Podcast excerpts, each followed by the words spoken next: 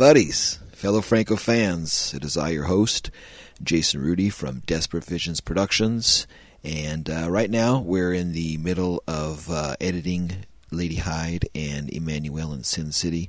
Um, kind of going really slow right now. Uh, kind of got a little bit burnout on editing. Was doing it by myself strictly, and um, got to the point where I got a rough cut down and kind of working on sound. And uh, I don't know. Um, doing ADR is uh, kind of boring. So, but I'm sure fellow editors know my plight. So, anyways, yeah, that's where I am on that front. So, I don't know. Uh, they'll come out 2022, but uh, I need a uh, another person to help me or another second wind or something to um, start the uh, sailboat back up again. So. Alrighty, well that's what's going on on my front, but uh, on this front we are on uh, episode seventy-eight, film number 13 from Jess Franco. 13, my favorite number. And this is called Golden Horn. And um, the DVD I have is uh, Residence for Spies, but the official title is Golden Horn. And it's out of Spain, 1966. And the original theatrical title in country of origin is uh, Residencia para Espías, also known as Boarding School for Spies. Uh, alternative title Golden Horn, the English language theatrical export. Uh, also, French theatrical is uh, That Poet Among the Cuties. That's weird. That Poet Among the Cuties. Huh.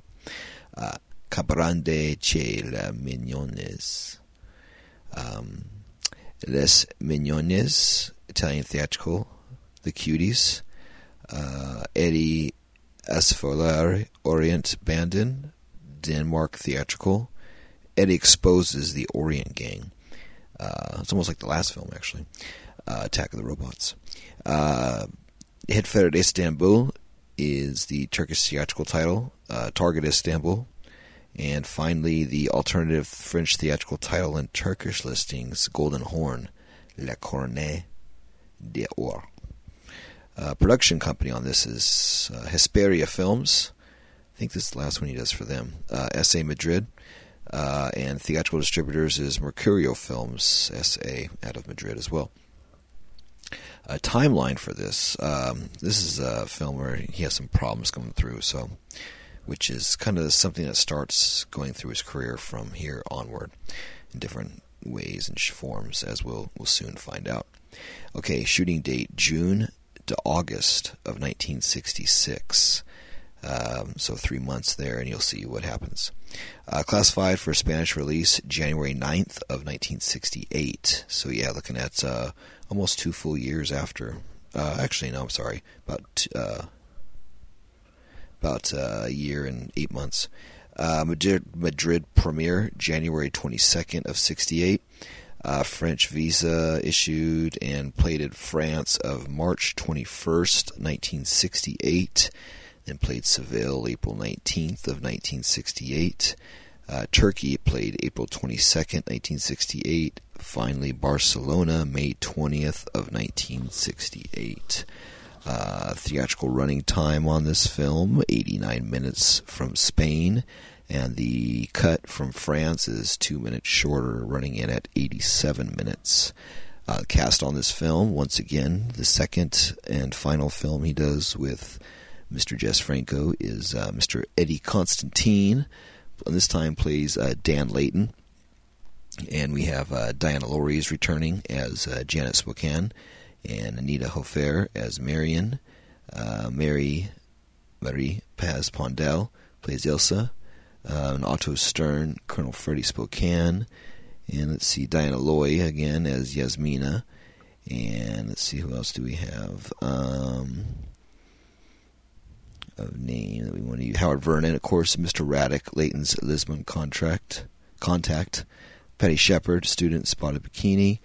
Uh, Lemmy Constantine, messenger boy, Jess Franco, pianist at casino, and there we go. Cool. Credits director Jess Franco, screenplay Jess Franco, based on the novel Don Layton chez les by Charles Exbrayat as Michael Logan, or Michael Logan. Uh, director of photography Antonio Masco, Macasoli. Uh, editor Magdalena Polido. And let's see. Um, who does music on this? Music Odon Alonso, based on Turkish folk themes. Interesting. So it might be different than the usual jazz uh, ensemble he likes to use. Uh, camera operator Ricardo Aduro. And let's see, who else do we have? They want to Nate. Okay, looks good. All right, so um, I'm going to go on the production notes on this. Uh, Franco's father, Emilio Franco Martin, died on the April 3rd of 1966, which would be just before the production because it started in June of 66. Uh, and his mother, Dolores Maneras Costadoya, Castardoy, followed just five months later on September 27th, which would be just after the production wrapped, because production wrapped in August. So yeah, he had his uh, father died two months before the film, and his mom died a month after the film wrapped. That's pretty heavy. Uh, these two blows on either set on either side of a difficult shoot, reuniting Franco with Eddie Constantine for a second spy romp, Residencia para Espías, aka Golden Horn. And before we go any further, of course, uh, always getting information from Murderous Passions, uh, Volume 1 by Stephen Thrower. All right, back to the text. Um, production got underway in Madrid in June 1966 before heading off to Alicante for location work on July 22nd and Istanbul for further shooting in early August. However, Residencia para Espías was a troubled production. Early on, arrangements between Serge Silberman's French production company Escena Alliance, Alliance Films and the Spanish Hesperia Films broke down, with Silberman dropping out. During the crisis, Franco struck up a friendship with Karl Heinz Manchkin. Manch, I always pronounce his name wrong, Manchin, a German born producer he met in the offices of Hesperia. Manchin had lived in Madrid since the mid 1940s, working as a production manager and was an experienced production partner in Spanish German co productions. Franco asked him to try and secure German co-financing for Residencia para Espías. Taking a punt on the outcome of their conversation, Franco began shooting in Istanbul before the German money was confirmed. Unfortunately, Manchin was unable to secure any. When Spanish funds ran out, star of the producer Eddie Constantine provided completion money. The film did eventually see release in France, as could be expected with such a popular actor in the lead, but the financial debacle finished off Franco's association with Hesperia Films and Eddie Constantine. All right, so uh, review. I'll just kind of go through some of this uh, from Stephen Thrower. It's actually not a lot. Um, so his idea on it. Another Day, Another Spy Movie. Golden Horn, also known as Residencia para Espías, is a curiously lukewarm experience. It feels detached, blunted, and though reported to us by a third party. For a secret agent yarn, it's too talky. For an action adventure, it's too slow. For a thriller, it's too disjointed and lacking in tension. And for a frothy spy comedy, it's too morose and half hearted. The humor comes and goes, or peters out for long stretches, as if Franco is unsure how to pitch the film. Should we take the spy thriller element at face value, or are we meant to keep one eye on the genre's cliches and half a smile on our faces? Golden Horn seems to have suffered a crisis of confidence in its tone and general approach, something that may be linked to its unsettled production background and perhaps to Franco's personal difficulties at the time. Eddie Constantine plays a CIA agent sent to Istanbul to sniff out a mole who's been passing American military secrets to the enemy. Along the way, he gets into a customary fistfights, searches for clues along a trail of dead bodies, and fends off the amorous wife of a key contact. Yet, despite excellent location work in Istanbul, it all seems rather lackluster. Golden Horn desperately needs a stronger narrative to anchor its wandering tone with Constantine, hardly the most expressive of actors, mooching half heartedly through the lead role, there's little to grab onto. The humor revolves chiefly around the central conceit that this rather plain middle-aged man is catnip for the various bathing beauties and beehived vixens who fill out the female cast. With so many women around, the focus of attention veers naturally toward the feminine, but one of the most frustrating things about Golden Horn is the lack of development in the female roles. The girls just keep on coming, so to speak, and they're mostly window dressing, and they frequently trail away into the background after an attention grabbing introduction. The exceptions are Anita Hofer as Marion, Leighton's lover and female confidant, who plays a jealous shrew in waiting, uh, and Diana Lorys as Colonel Spokane's sultry, man-hungry wife, who grabs the attention with simmering sexuality and cheekbones that could slice paper. The beautiful Patty Shepard pops up in polka dot bikini for a brief hello. Vivacious Marie Paz Pondal is likewise denied much impact despite a major plot point hanging around her involvement, and sundry other girls fill in and out of the story without touching the sides.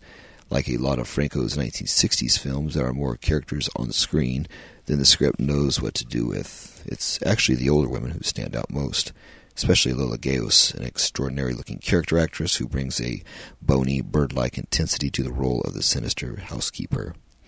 Uh, okay. Um, the trouble production of the film is evident from various editing quirks and non sequiturs. For instance, a scene in which Eddie Constantine and Chris Huerta drive to a dockside for a secret rendezvous, only to find the place stacked, staked out by Bulgarian soldiers who open fire on their car, is conducted without the lead actors appearing in a single shot with the extras. The encounter was evidently patched together in the editing room to make up for lack of suitable footage. An earlier scene, Leighton receives a letter from his superiors telling him to meet a man called Radek, Howard Vernon, at the Santa Justa elevator in Lisbon. By the time he arrives there, Radek had been beaten and mortally injured. Before he dies, he whispered the words Istanbul Hotel Hilton, Spokane, leading Leighton to Turkey and the rest of the plot. This scene, the only one shot in Lisbon, is the only one featuring Vernon. It seems shoehorned in.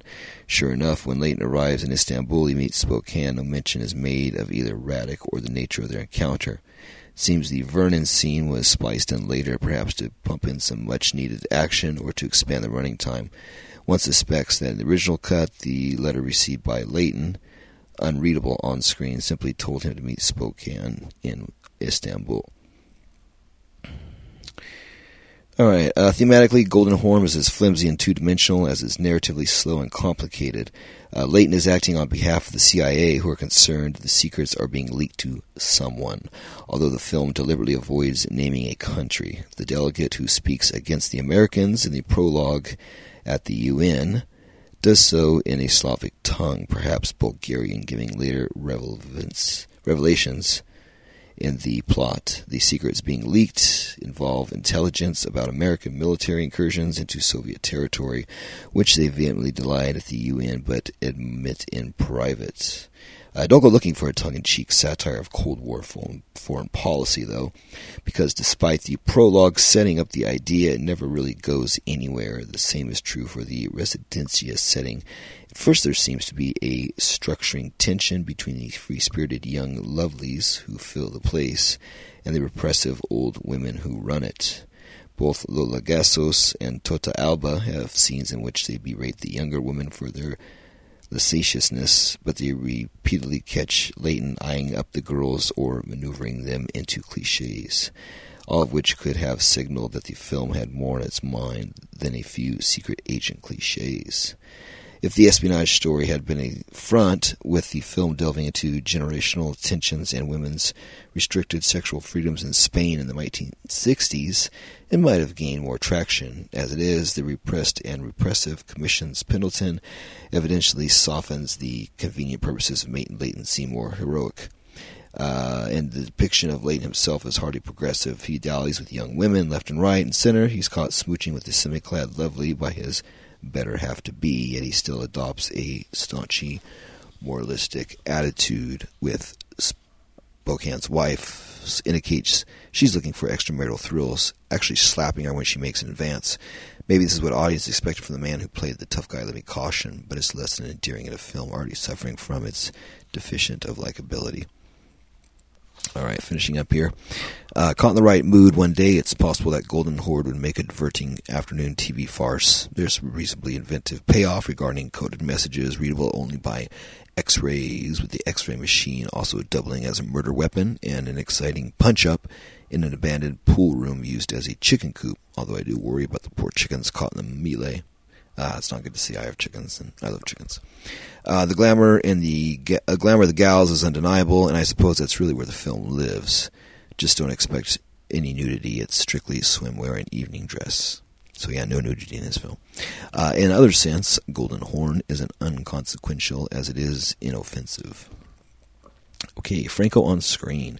Franco can be spotted playing the piano at the casino where Layton seeks Janet Spokane, losing money.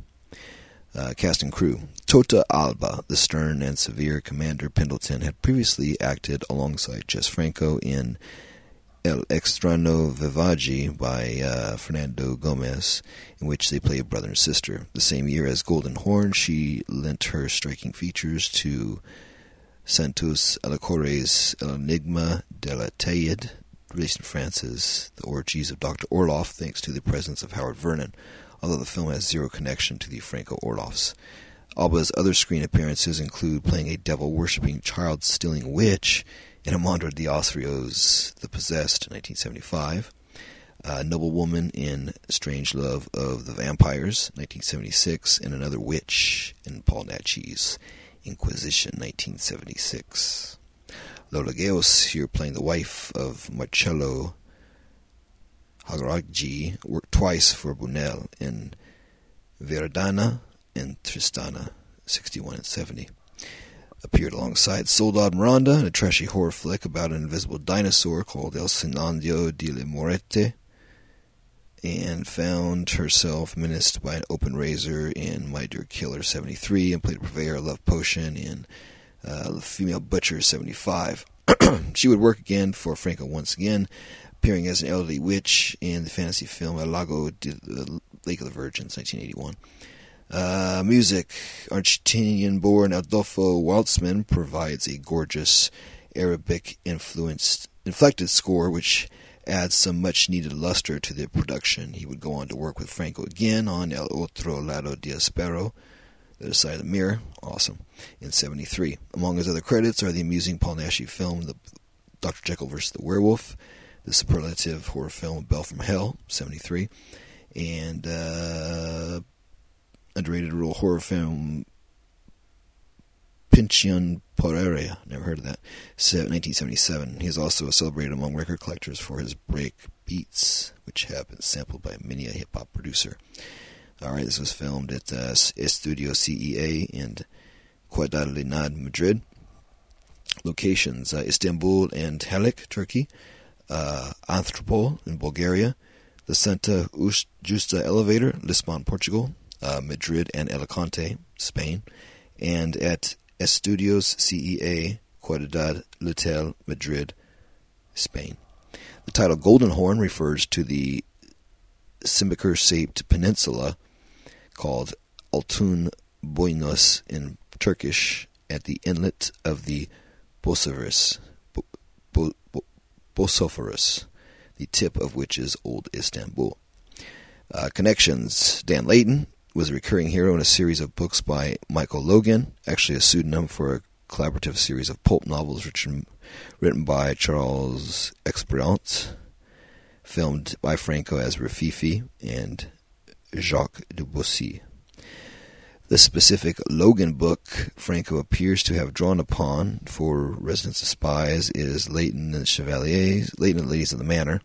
Note that uh, charlatanaise is a female plural of charlatan, the French equivalent of the English castellan, i.e., the commander of a castle. It was published in 64 as part of a well known Le Masque import. Captain Hunter goes by the nickname Rock Hunter, as seen in the cited photograph dedicated to his friend Jamie Smith. After breaking into an impromptu ragtime blues in the church organ, Leighton claims to be the cousin of Louis Armstrong. The fact that the traders turn out to include a radiologist whose medical expertise is crucial to the plot suggests that the death of Franco's radi- radiologist father three months earlier was still very much in his mind. That's cool. Uh, other versions. A currently elusive French version, Caprier chez les Mignonnes, released in 1968, is said to, by some, to include additional footage with Michel Lemoine, supposedly filmed in 1967 on the set of Succubus. However, Alain Petit in the Manacoa file states categorically that this was not the case. Howard Vernon's scene was certainly added during the Succubus shoot, although his brief appearances can be found on the Spanish language video release. The current absence of an English language version is regrettable, although one was certainly produced. Turkish advertising for the film's 1968 release in Istanbul refers to the film being in color English widescreen, so it appears a print was indeed struck. Was the sepia toned prologue seen in the Spanish video and DVD release a part of the original theatrical release? Note the calendar on the wall behind Rafael Vaquero, who plays Charlie the American UN delegate, reads Friday, May 2nd. In 1966, the year the film was shot, the 2nd of May fell on a Monday. The closest year in which the 2nd of May fell on a Friday was 1969. Was this perhaps the prologue was added? Hmm. Uh, let's see. Okay, cool. So that's about it on the uh, text for that film, Golden Horn. So. All right. Well, I have yet to watch it. It's sitting here next to me. Uh, like I said, I have a copy. That's the Spanish one. Residence for Spies is the cover of it, and uh, says it's the um, Spanish version at 86 minutes, I guess, or something. So yeah, 66 Hesperia films. So. So yeah, I'll be watching that uh, and giving you the solo review on that, and uh, tell you what I think about it. So, and, uh, then I'll ask you, what do you think about that? So, all right. Well, uh, if what do you think about the Franco podcast? If you like it, please download all the episodes you like. Download each week uh, and subscribe. Because if you subscribe, it's uh, downloaded to you and uh, it's there waiting for you when you wake up and ready to listen to every Wednesday morning.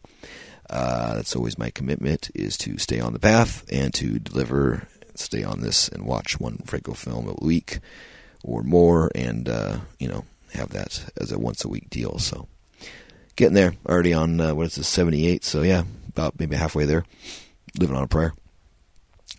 So yeah, all right. So uh, yeah, download and subscribe, and uh, there's also a donation button if you feel like donating something or buying one of my uh, Franco prints on Redbubble. That would help me. Uh, we got a lot of got about six or seven uh, Lina and Jess Franco designs on there that I drew personally and painted. Uh, that are on T-shirts and mugs and posters and all that stuff. So yeah, check it out. Uh, Redbubble. Um, uh, Desperate Visions, Jason Rudy, and you'll see my Franco stuff up there, or look up Lina, Jess Franco, whatever. You'll see him up there.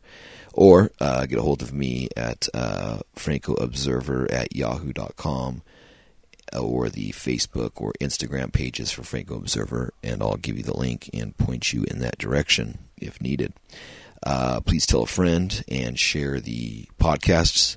Uh, saw a nice bump in January that helped. I think we got a couple new listeners who downloaded the uh, back catalog, so that's much appreciated. Saw the numbers go up that month, so that was cool. Uh, February looks like a normal month, back on track, uh, which is always appreciated. Uh, some of the same regulars, so let's uh, keep on those names and uh, let people know about the show. I appreciate that very much. And let's see what else. Um, of course, what we do here is bringing the praise and memory of Jess Franco bringing the name and films of Jess Franco to new eyes and ears. And we definitely do the work of Mr. Franco um, on the his uh, memory of him and his passing.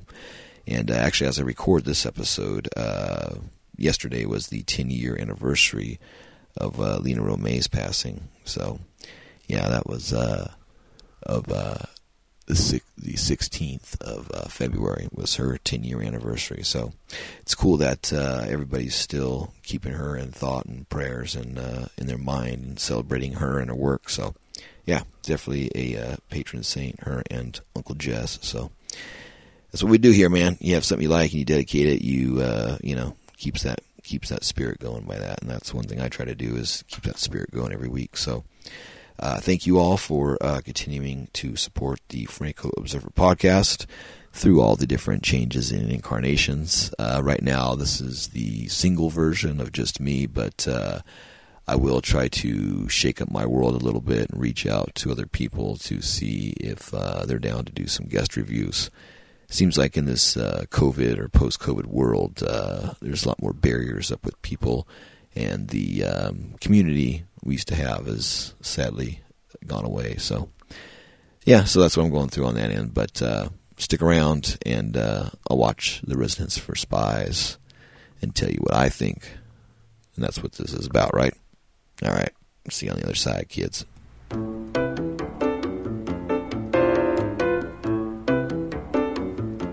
Hey, hey, hey, hey, fellow Franco fans.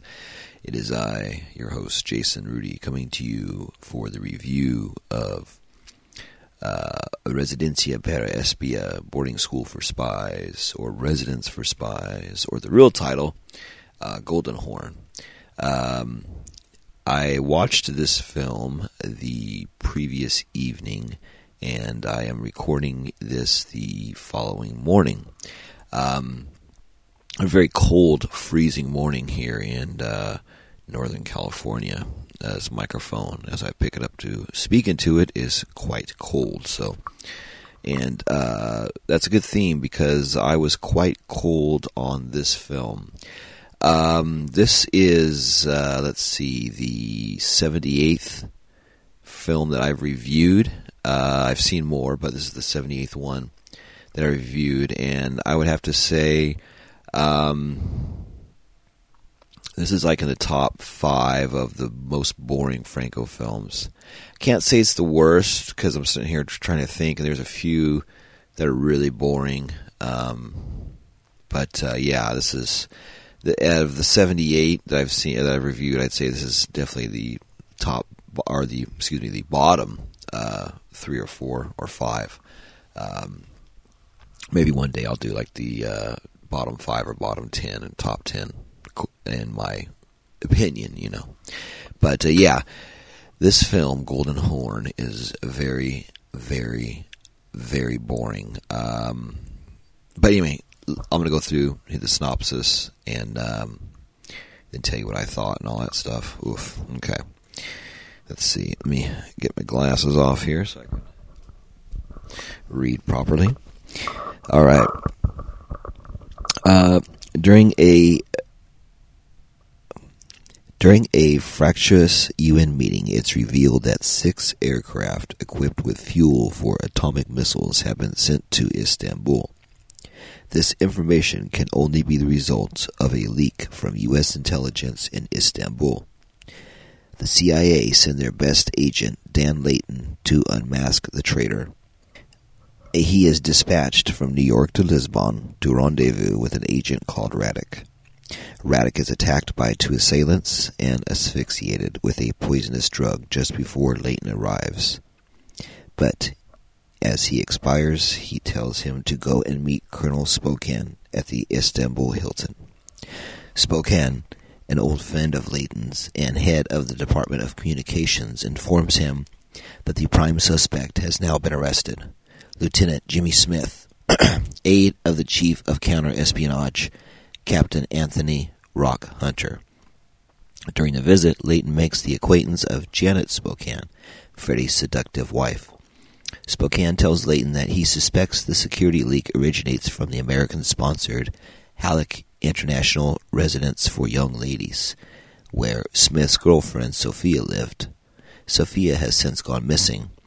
Spokane instructs Layton to take a job as an assistant to Halleck's commander, Pendleton, to look for clues to the identity of the traitor. Leighton first goes to question Captain Hunter, but finds that he and his girlfriend, Ava Locke, have been murdered in their home. He then visits Jimmy Smith in prison. Smith is shocked to hear that Hunter and Locke are dead.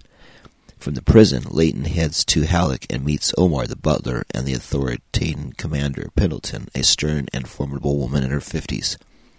Afterwards, he bumps into his old flame, Marion, who's also been sent undercover to Halleck, posing as a teacher. Spokane shows Layton a letter writer written to Smith by Sophia in which she tells him she's a foreign agent who has been summoned back home, but Layton suspects the letter has been planted to implicate Smith. Layton visits Smith in prison for a second time and shows him the letter. He says it's a forgery. Further killings take place before Layton discovers the truth and unmasks Colonel Spokane as the traitor. Spokane has been selling American state secrets to redeem his wife's enormous gambling debts. Leighton confronts the colonel, who commits suicide to avoid the shame of a conviction. Yeah, that's a very wordy synopsis. Um, and you would think by like how like you know detailed that is and all the twists and turns and all the stuff that would be interesting but yeah no it's uh you know and, and i will say that i was kind of like not paying as attention to this because after about 20 minutes i was kind of like sidetracked going god this film's boring and then so a lot of these little details you kind of skip or are lost in the uh, translation i guess or the uh, plotting of the film but uh, yeah it's uh man i don't know um but you know, I, I don't always just say something's bad. I always try to say what I like about something or, or try to praise things, especially Jess Franco, you know.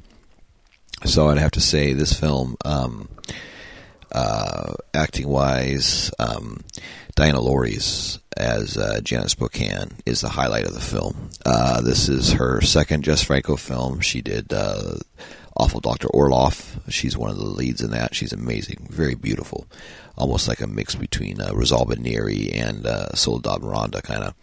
And uh, the outfits she wears in this are great. Kind of some Soledad looking stuff with this like glittery see through shirt with like a bra underneath, and uh, she looks very, very, very beautiful in this. Has lots of wardrobe changes. Uh, has a lot of near nudity where she's covered, but uh, there's no nudity in this film. But it's pretty close with her. You see her sides and, and part of her body in that, and she's uh, really great in this film and very good actress, uh, very passionate, very funny, very uh, action oriented. Um, she's great in this. But yeah, so this is her second Franco film, and then she does uh, Nightmares Come at Night after this, and she's amazing in that. And she finally gets nude in that film. So, but um, yeah, so those are the three that she did for Franco. And um, I, I, looked her up too. She's also in uh, like Fangs of the Living Dead, and she's in uh, Blue Eyes of a Broken Doll. That's a um, Paul Naschy film, I believe. So, um, or uh, yeah, either Paul Naschy or uh, yeah, yeah, I think, I think, it's, I think it's a Naschy film. So, anyway, so yeah, so she's she's really great in this film. Eddie Constantine's okay. Um, I mean, he's so like, I mean, he he's he's funny-ish. It's supposed to be really funny, but I don't think it's. He's not as funny as he thinks he is, but almost a Bill Murray type, you know, as like a secret agent. So, I mean, it's funny that he acts like he's some tough guy and he beats everybody up and that. But uh, yeah, it's really funny. Oh, another thing too, I wanted to point out um, before I go through the list and all the other stuff. Uh, there's a scene where um, they splice in Howard Vernon as the agent that Eddie Constantine has to meet, and they filmed that later on during the next film, uh, or actually two films later, because uh, Lucky's next, and then uh, Succubus, also aka Necronomicon, and uh, they filmed that scene with Vernon there. And now knowing that, when I watched the scene, you could totally tell that uh, it's cut together because Constantine's at the one place, and Vernon's at the almost I think the same location. It looks like actually, but um, but uh, they're not in the same frame together but it's edited together really well. And if you didn't know that, you wouldn't think that they're not at the same location because, uh, like I said, they don't appear in the same frame together, but they use um, Constantine a stand-in from the waist down when he's getting attacked with him the shot and stuff, and it's done really well. It's edited well. Uh, other thing I like about this film, things that are well, is um, the locations are amazing, and this is cool. Uh, like I said earlier, I think they went to Alicante and uh, a couple other places a lot of great exterior locations, a lot of great uh, Franco in the back seat of a cab or something, driving down the streets, just filming everything around him. A very good time capsule of uh, that area in uh, 1966.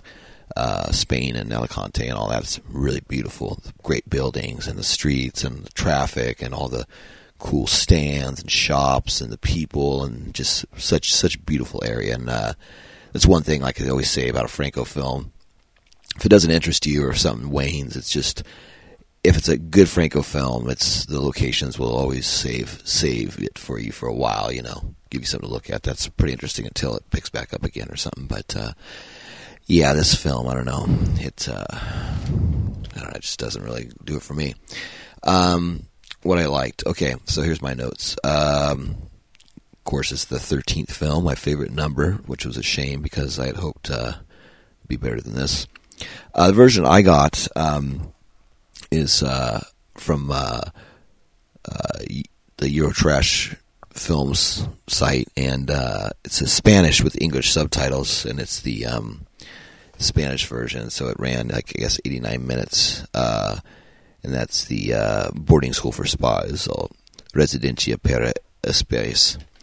Um, but it's weird. It's it's Spanish with English subtitles, but then there's scenes where there's American characters like in the UN and they speak in English with Spanish subtitles, and there's another scene I guess where they're like in Russia or somewhere, and uh, they have subtitles but not in English, and it's it's odd. So, but yeah, it's mostly Spanish with English subtitles. The one that's uh, floating around out there on DVD-R. It's probably off of the uh, Spanish DVD or Spanish VHS release. I think DVD. Is looking at the quality of it.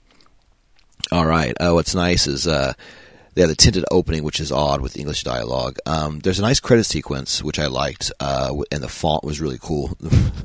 it's pretty sad when you can like think like the font of a film is one of the highlights. But yeah, no, it starts off really really promising. Nice title sequence shows the area. You know, great.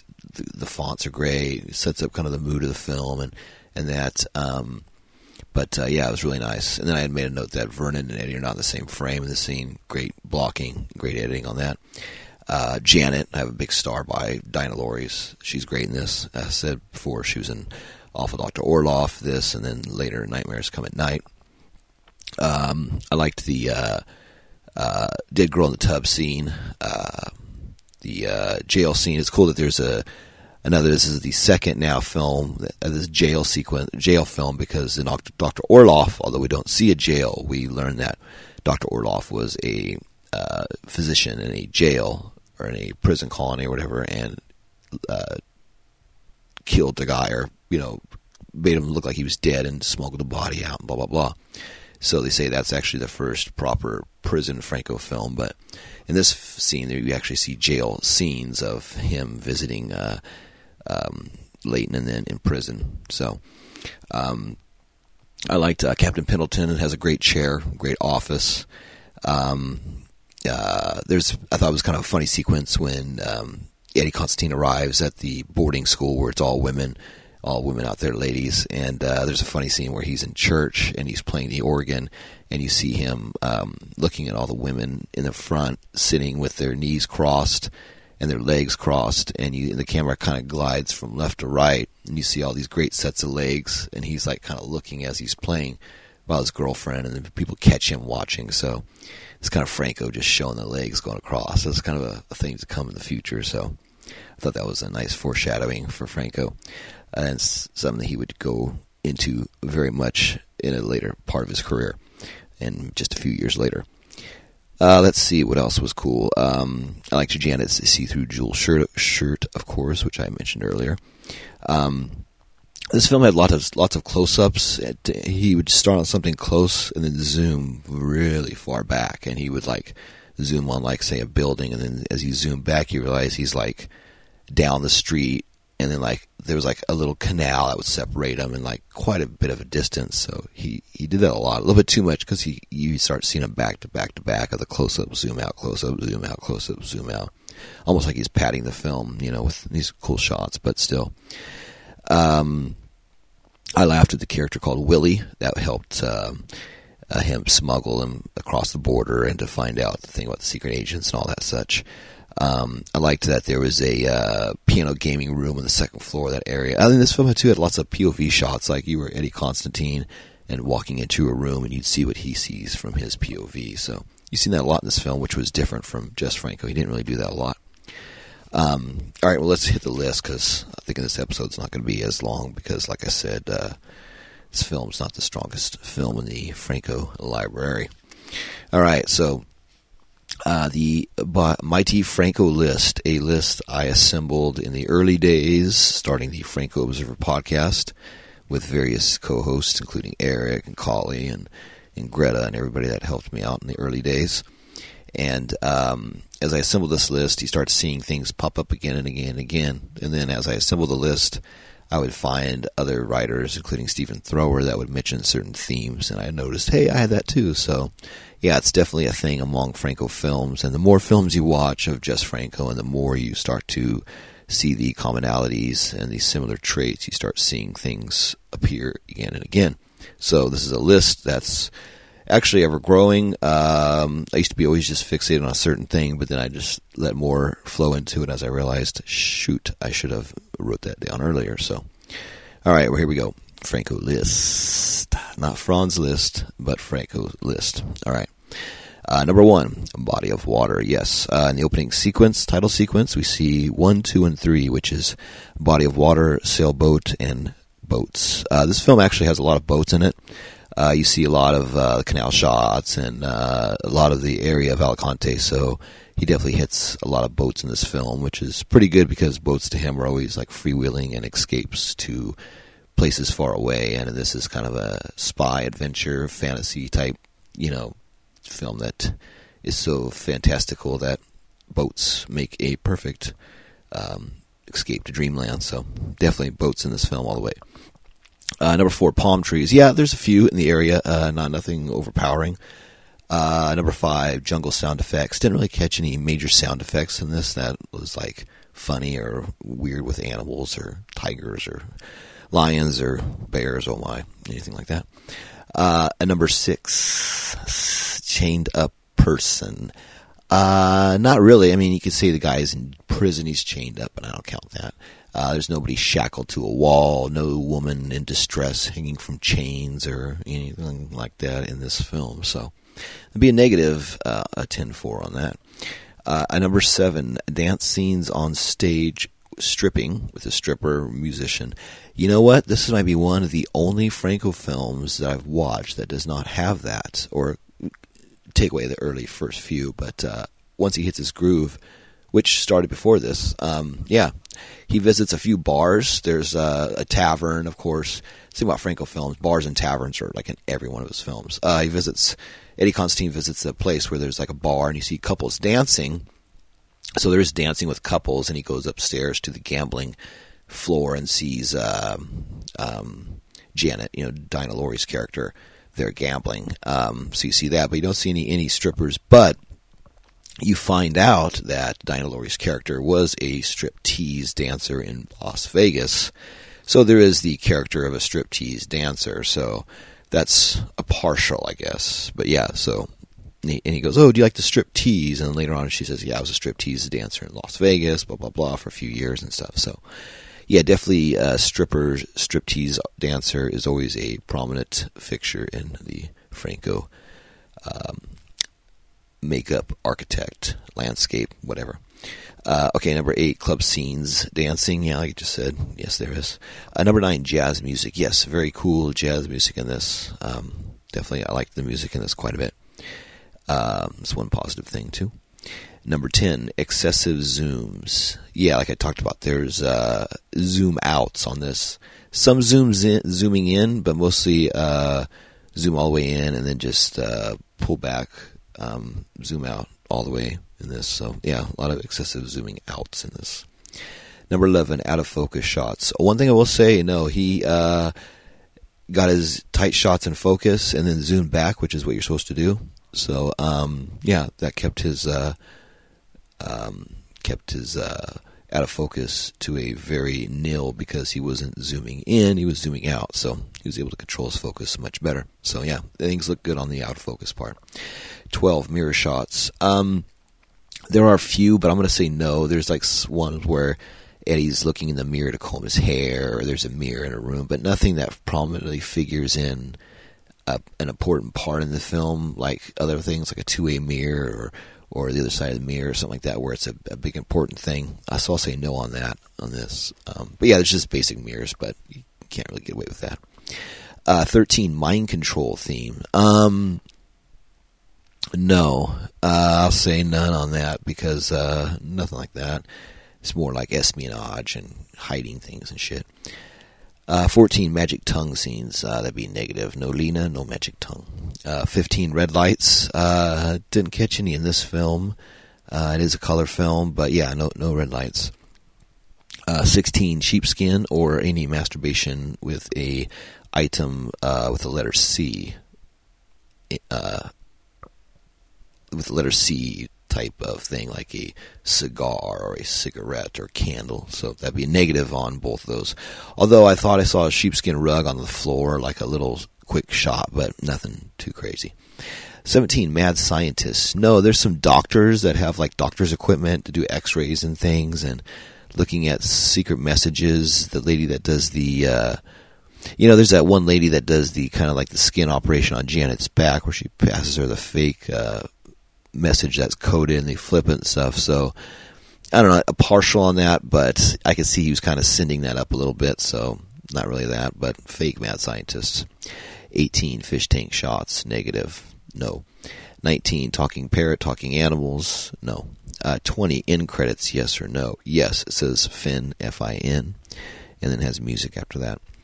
Number 21, handwritten note. Yes, I had made a note of that. Uh, there's a part where it says medic, medico, when uh, on Willie's car, that's handwritten up in the passenger side window, when uh, Eddie Constantine puts on the fake cast and Willie's like the medic driving the car. Um, so yeah, there is a handwritten sign. Uh, 22 spiral staircase shot. No, there's staircases in there, but no spiral staircase. Uh, 23 inept cops.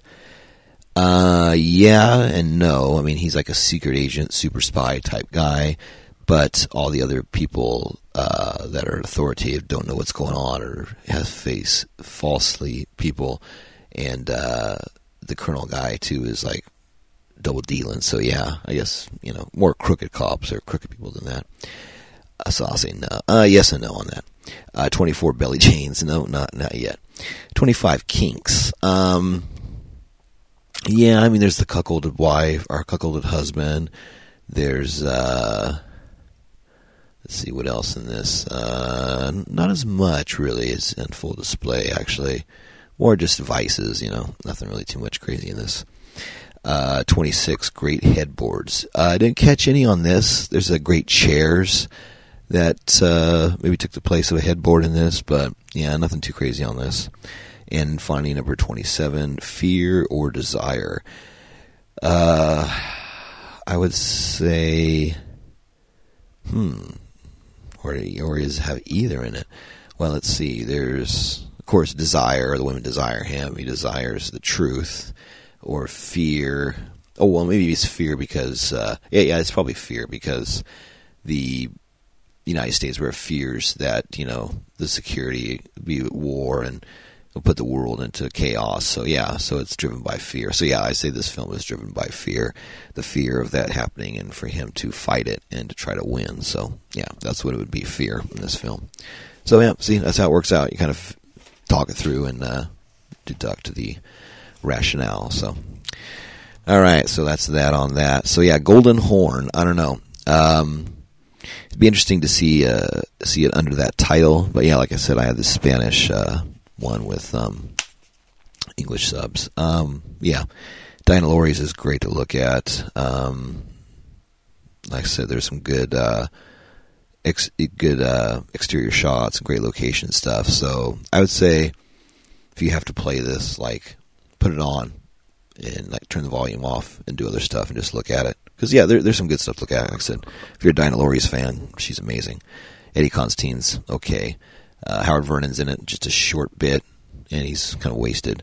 Um, he's real weak in this. Um, the guy playing Willie's funny. Uh, there's a couple other Franco regulars in this.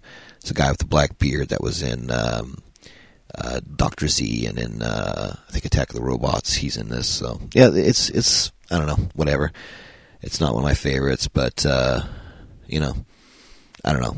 Can't really say too much about. it. I'm just kind of stunned. I, I can't I can't recommend it, but I can't like say it's a total piece of shite either. So because there's a few decent things, you know. But uh, yeah, it's it's not it's not fun. So um, avoid it if you can. But if you're a completist, check it out. So all right, well, I think that's going to wrap up this part.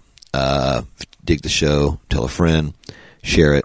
Uh, so they can avoid Golden Horn, or at least learn about it so they know what it is. Uh, Residence for Spies, Golden Horn, all that stuff. Um, you can reach us at uh, Franco Observer at yahoo.com. You can get a hold of us on Facebook, the Franco Observer page, or Instagram, Franco Observer Podcast. And uh, just keep the memory alive of Uncle Jess. And, uh, you know, we all have our misfires, and you can kind of see what he was going through here. This was the second film on double shot, and um, I recently learned that last year, filming two films back to back sometimes two are great or one's good and one's okay or whatever, but you figure it out or or maybe your ideas flip as time goes on. So I don't know. It's a learning experience, but anything in life is a learning experience if you use it rightly. So that way you don't waste your time and waste your energy. So that's an important thing is not to waste your energy because uh, as life goes on and we see energy is a vital resource that uh, we lose every day the closer we get to death. So, all right, buenas noches.